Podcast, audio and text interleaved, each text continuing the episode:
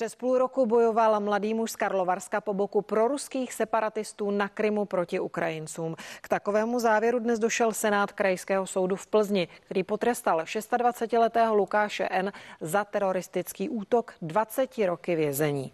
Muž, který tvrdí, že nikdy nebyl v ostrém boji, se proti rozsudku okamžitě odvolal. Před šesti lety odjel Lukáš Nováček údajně za svou dívkou na Ukrajinu. Když mu došly peníze, nechal se jako civilista naverbovat do armády.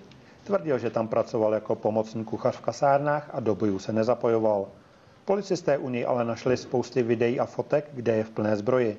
Nováček tvrdil, že vše bylo jen nahrané.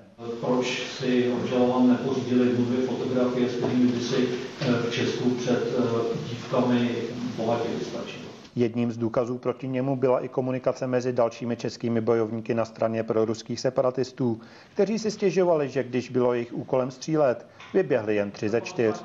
Tím čtvrtým byl Nováček z Karlovarska. V jeho příběh totiž nebyla shledána z mé strany žádná sebereflexe odstup od své trestné činnosti. Pro Nováčka státní zástupce požadoval za aktivní účast v bojích 20-letý trest. Soud mu plně vyhověl. Krajský soud v Plzni uznal obžalovaného vinným ze spáchání zločinu teroristického útoku a zločinu účasti na organizované zločinecké skupině. Rozsudek není pravomocný, odsouzen muž se na místě odvolal.